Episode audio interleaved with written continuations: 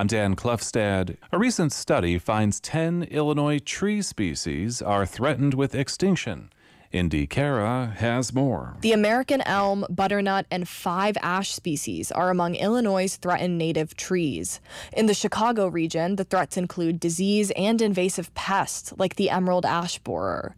Murphy Westwood is with Morton Arboretum. I think it's incredibly important to define the scope of the problem and to understand a baseline level of extinction risk so that we can enact informed policies that can have have a positive effect. The study also estimates 11 to 16 percent of native trees in the U.S. could face extinction. That's Indy Kara reporting.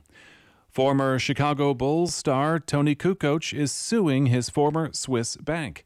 Kukoc accuses his then financial advisor of conspiring with his former banker to steal $11 million. Attorney Scott Hessel says the bank knew it was happening. It has definitely impacted him. He's also been living with this situation and you know devoting his emotional energy to it for a number of years and it hasn't it hasn't really gotten him anywhere the scheme involved a hotel that cost Kukoc $7.5 million and unauthorized transfers that cost him millions more. Kukoc wants a jury to award him the 11 million plus interest and court fees.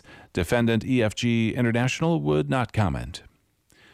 Three Illinois men have been convicted of lying on their FOID card applications. State Attorney General Kwame Raoul says it's a win in the effort to keep guns out of the hands of people who are not allowed to own them. People who have been convicted of a felony or dishonorably discharged from the military are not eligible to own guns in the state. The three were each sentenced to two years probation and between four and 15 days in jail for lying on the, Ford, uh, the FOID applications.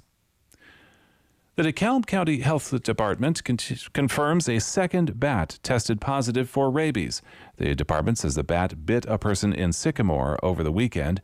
That person is receiving treatment. Bats are the primary carrier of rabies in Illinois. Experts say a bat that is active during the day or found on the ground could be rabid. Without preventive treatment, rabies is a fatal disease. I'm Dan Klefstad. I'm Leah Lerner reporting WSIU News. SIU has received a $1.3 million grant to help disadvantaged students earn advanced degrees. The federal grant will support the McNair Scholars Program, which serves students who are often first generation college students from low income families or underserved communities. The program helps these students with research skills and provides mentoring and support to help them succeed in graduate school.